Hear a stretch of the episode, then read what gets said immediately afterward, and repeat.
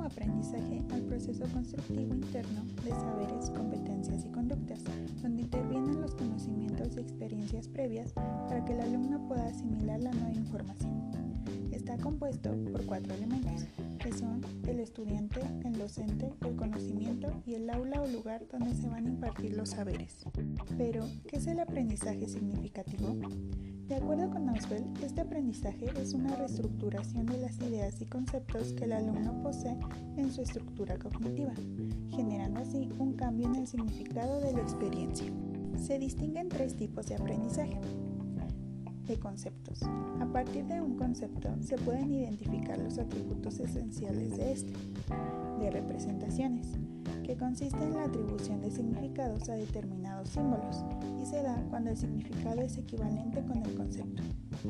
De proposiciones, que se da cuando es posible enlazar varios conceptos y establecer una relación entre ellos. De igual forma, se dividen en dos dimensiones, la que se refiere al modo en que se adquiere el conocimiento, ya sea por recepción, donde el contenido se presenta en su forma final y el alumno es un ser pasivo y solo recibe la información transmitida por el docente, o por descubrimiento, donde el alumno es un ser activo y es el responsable de su aprendizaje, pues relaciona los conceptos y la información a través de un esquema cognitivo la que se refiere a la manera en que se incorpora el conocimiento a la estructura cognitiva del aprendiz, ya sea significativo, donde la información nueva se relaciona e interactúa con la ya existente en la estructura cognitiva y el alumno posee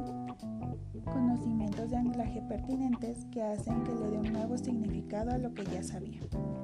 o de forma repetitiva, donde el alumno memoriza la información y los nuevos conceptos no interactúan con los previos.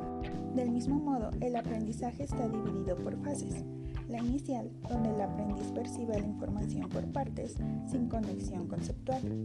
tiende a memorizar y emplear estrategias de repaso para aprender. La intermedia, que se caracteriza por la aplicación del aprendido a otros contextos y por la capacidad de reflexión la terminal, donde los conocimientos están más integrados y existe un menor control consciente, pues su ejecución llega a ser automática. Para lograr este aprendizaje es trabajo del docente emplear material de aprendizaje potencialmente significativo, de manera que pueda relacionarse con la estructura cognitiva del alumno. Y por parte del alumno se necesita una disposición para relacionar lo que ya sabe con lo que va aprendiendo. Por esto, para Ausberg, el conocimiento y las experiencias previas son la clave de la enseñanza,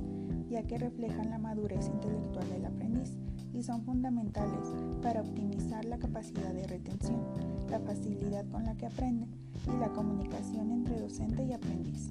pues se motiva al alumno, se le enseña a aprender y se le dan las herramientas necesarias para la solución de problemas en la vida cotidiana.